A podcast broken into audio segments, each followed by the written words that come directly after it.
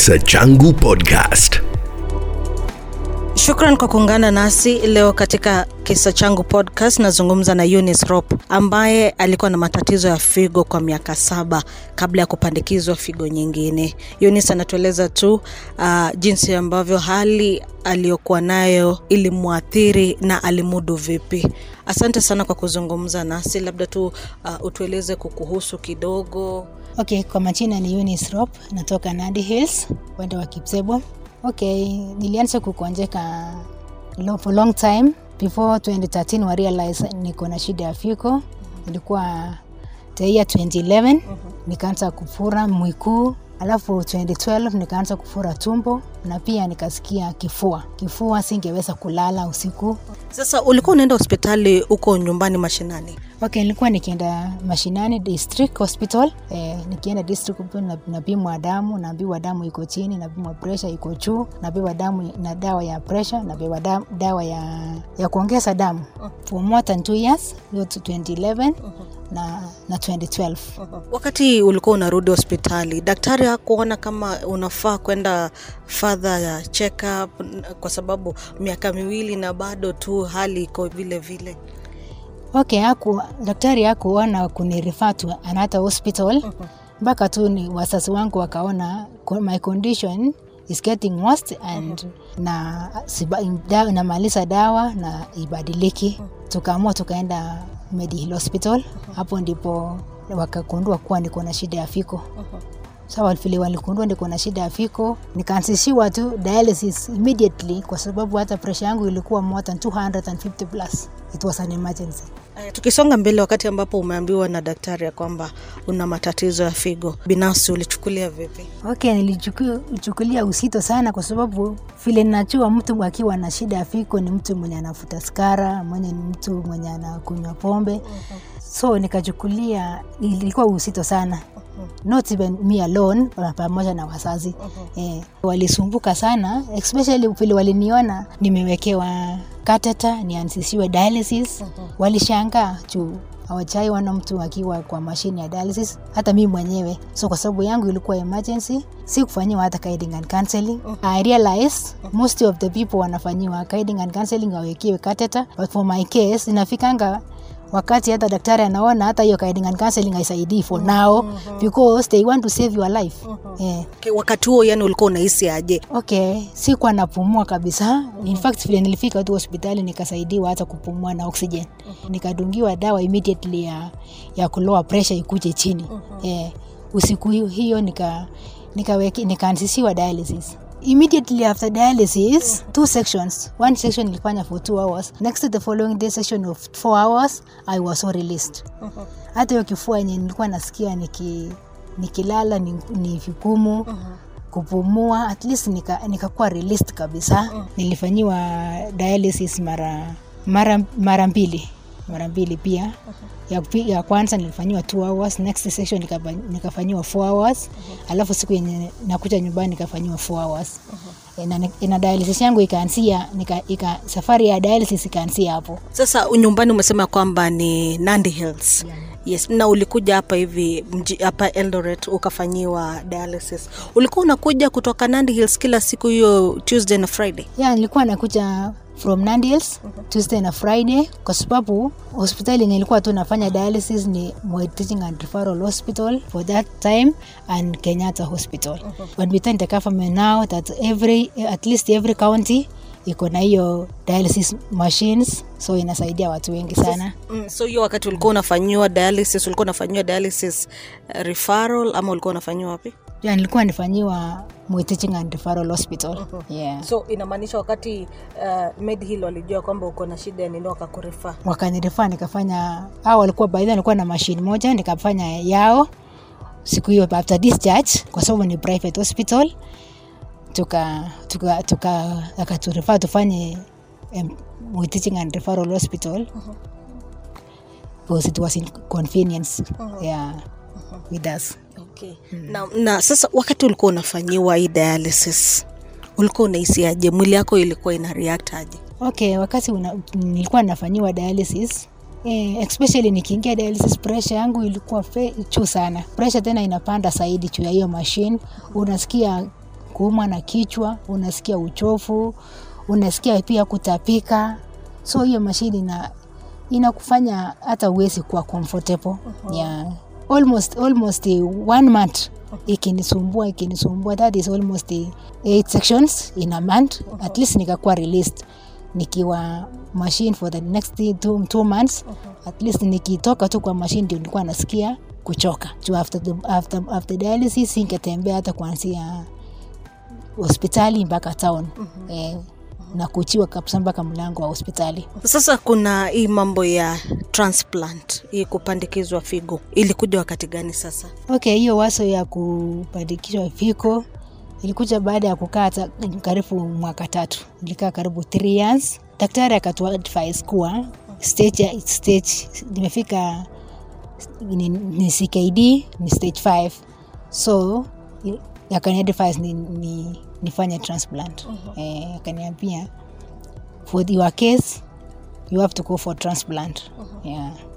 Wakati umeambiwa kwamba unafaa kufanya ile transplant, ulichukuliaaje na wazazi waliona aje? okay mimi mwenyewe tu niliuliza daktari maswali mengi nikauliza "You- after transplant nitakuwa tena dialysis nitakuwa tena restrictiwa na chakula? Akaniambia no after transplant no dialysis you, you are now free. Hapo nikasikia ni, ni vizuri.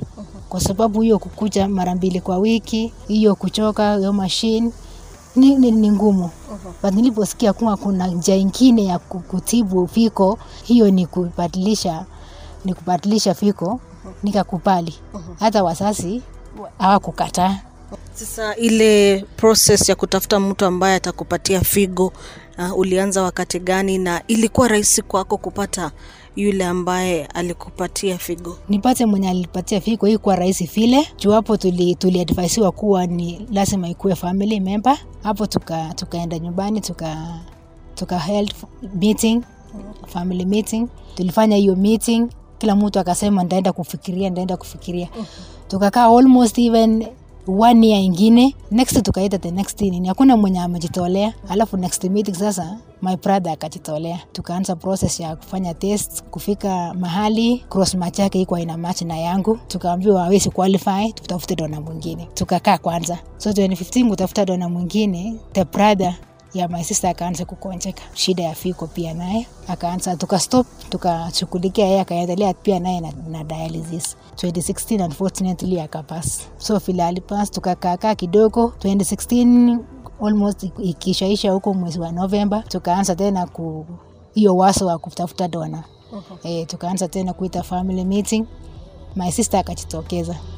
Tukafanya hiyo 2016 tests mpaka 2017 mahali april tukapanga sasa kuenda india. 2017 november tukaenda india na my sister. Kufika india tukafanyiwa all the tests but hakuqualify na test moja peke yake. Tukiwa test ya mwisho after two months kukaa huko akaambiwa kuwa fiko yake fiko zake the function function ya fiko yake yenye angenipatia iko iko chini. Ifanye kazi vile inahitajikana. Uh-huh. Rate ilikuwa chini. So tukaadvaisiwa kuwa tuende pia tutafute dona mwingine. Uh-huh. hapo sasa hata wenye tulikuwa wote hata waliokopa wa, wa, waniambie mimi mwenyewe. In fact tukia- tuliambiwa the last day tulikuwa tumebukiwa tulikuwa tumebukiwa transplant it was on thursday na transplant yetu ingekuwa on saturday. So tulikuwa tunaenda embassy kusain affidavits na kila kitu. So tulikuwa tumepanda tu kari. Risalisio ya mwisho tulikuwa tunangojea. Daktari anafika anatuambia nyinyi mshuke mwende mpate daktari mwingine awaelekeze. Wale- our friends na tulikuwa wote wakaproceed wakaenda embassy. Sisi tukarudi kwa daktari. Daktari aka- wakatuambia unfortunate you cannot qualify for transplant because of one or two reasons.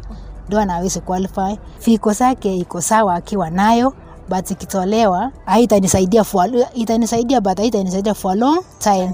Na yeye mwenyewe ataisabata shida. So hapo hapo daktari akatuadvise tutafute tena mwingine. Ulihisi aje? vibaya sana. Hata siku hiyo siku hiyo hakuna mwenye alikula saba. Hakuna mwenye alikula hatuna kuongea. Kila mtu kwa nyumba alikuwa tu aki- aki- hata kupika sapa nobody was willing even to cook. Tulikaa tu hivyo ulimudu aje gharama ya kwenda mpaka india kuishi india miezi miwili kwanza? Okay hiyo gharama ilikuwa juu sana. Ilikuwa juu sana tuki- hata kabla wachaongeza hii ya flight ya visa ya everything.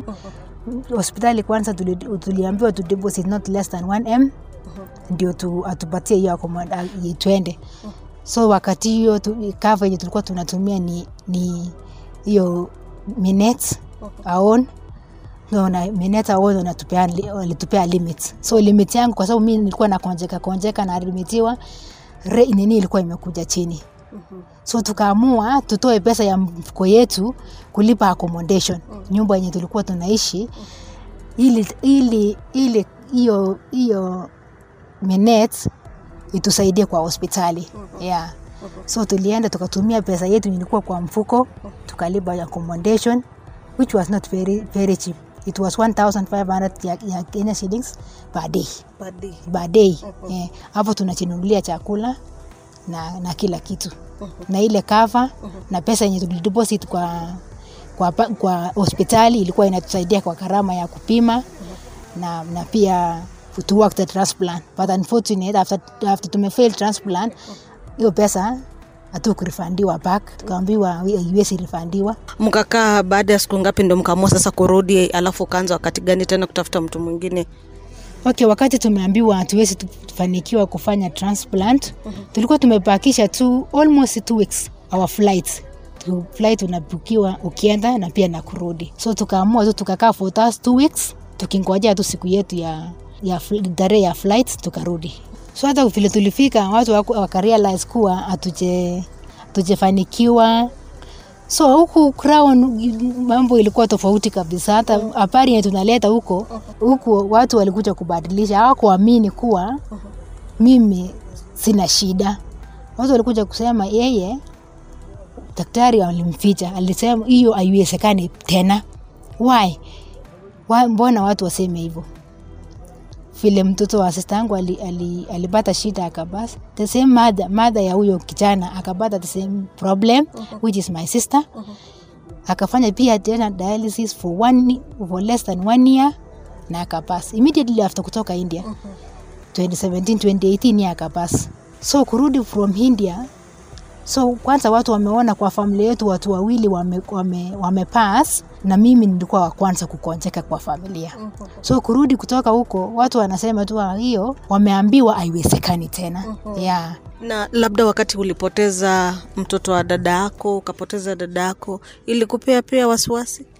Sana. Ilinipea wasiwasi. Juu hata mm, sista yangu kupe ku, kuanzishiwa kufanyiwa dialysis alikataa alikataa kuwekewa kateta mpaka nikaitwa. Nikaitwa nikaambiwa nimwongeleshe. So vile nilimwona yeye sasa yeye ni mkubwa kwetu. Yeye alikuwa kama mama yetu mother pass. Aliaka tukiwa wadogo. Si sasa alikuwa anasimama kama mama wetu na baba na baba, na baba kwa familia yetu.